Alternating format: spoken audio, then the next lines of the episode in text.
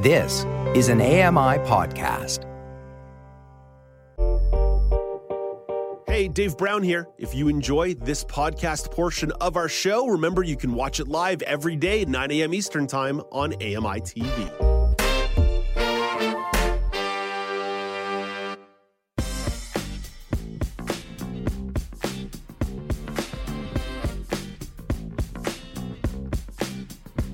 Welcome back. It's now with Dave Brown on AMI TV. 2023 was a lot of things, including the hottest year on record. The planet averaged 1.48 degrees above pre industrial levels. Now, you may recall that a bunch of countries pledged with the Paris Climate Agreement to keep temperatures from exceeding an increase of 1.5 degrees.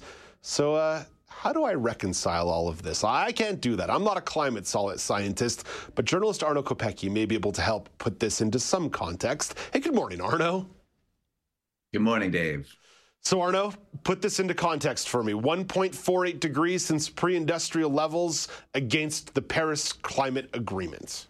Mm-hmm. Yeah, you know, it, it, came as no surprise that last year was the hottest year in history. Uh, anybody who was looking out the window uh, would have noticed that it was exceptionally warm, but uh, the amount by which we broke the previous record was shocking. 1.48 degrees is 0.02 degrees off of the the magical number of 1.5 that, uh, as you said, eh, countries around the world agreed to like not go past that. You know, there's these numbers are all somewhat arbitrary and just round, but you know it's important to choose a target. And the the the International Panel on Climate Change did study the differences between 1.5 degrees and uh, and and and anything less, and found it is very catastrophic. So all to say, we are much further and faster on this awful train of, of climate warming than than we had anticipated and we're about to blow past a boundary that we had promised we would not blow past. That's kind of that's kind of the gist right there. And and it's a promise that wasn't made all that long ago in the grand scheme yeah, 2016 things. was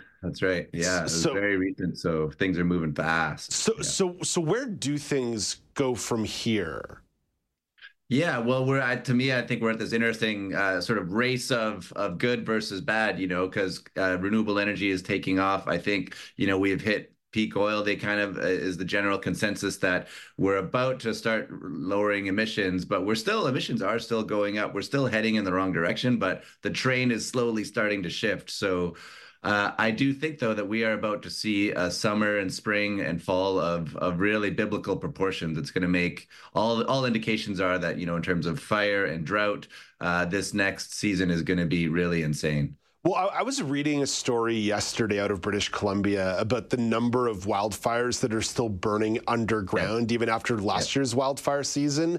And then yeah. putting that into context with a drought in North America that has actually been going on for a couple of years here. You and I have talked about drought conditions before. So, right. what what is the manifestation of drought right now in the western part of the continent, but a continent, but maybe even more broadly? Sure. I mean, we're, I, I, was speaking to a meteorologist or a climatologist who was who who said we are watching in front of our eyes the desiccation of Western Canada. So glaciers are disappearing. Our our entire systems, from agriculture to electricity, especially in British Columbia, where we run on hydroelectricity, um, the water was too low to fill the Site C dam, this huge dam that they've been building for years at immense expense. They couldn't fill it last fall like they wanted to because the Peace River is too low. Uh, the Mackenzie River, which fee which supplies Western Arctic with that's how they barge all their supplies up to the Arctic. The Mackenzie River was too low to do that, so they're having to fly up their supplies there as well. Uh, oil production in Alberta is going to go down this year because the rivers are too low. It's a very water intensive process. Um, their reservoirs are at about 30, 40% throughout southern Alberta. So agriculture is in deep, deep trouble. Uh, that's also true of British Columbia and our agriculture and our, we had to, you know, import a fifth of our electricity this fall and summer because the rivers were all so low. We couldn't make enough electricity. Uh, usually we're exporting it and making money by selling electricity.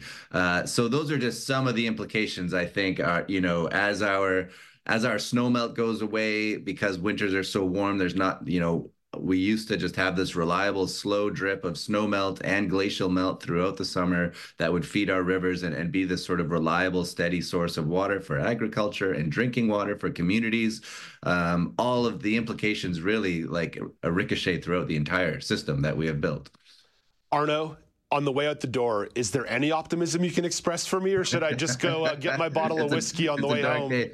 Well, I, I, how about some irony, Dave? I mean, it's a snow day in Vancouver. Whereas school is closed, we're going to be making snowmen today with my daughter. I think listeners might be one, viewers might be wondering, like, wow, there's you know, all of North America is in this deep freeze. They're setting cold temperature records in like Missouri and Texas today, and it was minus 40 all weekend in, in Alberta, where my parents live. But up in the north, in, in the Arctic, it's like plus three, and so uh, that's not really good news. This, you know, this global warming is really doing funky things to the jet stream that normally traps the cold air up up around the poles, and that cold air has been leaking down over over uh, over the you know the, this lower part of North America, and meanwhile our warm air is going up there. So they should call it global weirding instead of climate change, in my view. And it's fun to get weird sometimes. So let's think of it that way. Okay, so you know what? I'm gonna I'm gonna drill down on that and say Arno gets to build a snowman with his daughter today, and that makes me feel good. That's so the good news. That's the good news. there we go. Yeah. Family is family is good. We like that. Hey Arno,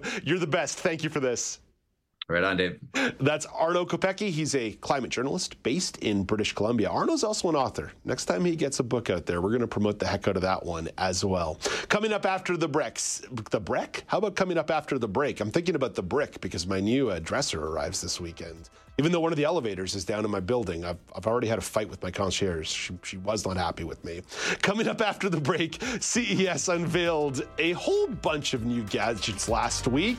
Some of them are cool, some of them are. Uh, so Jenny Bovard, Megan Gilmore, and I will play a game of useful or useless. This is now with Dave Brown on AMI TV.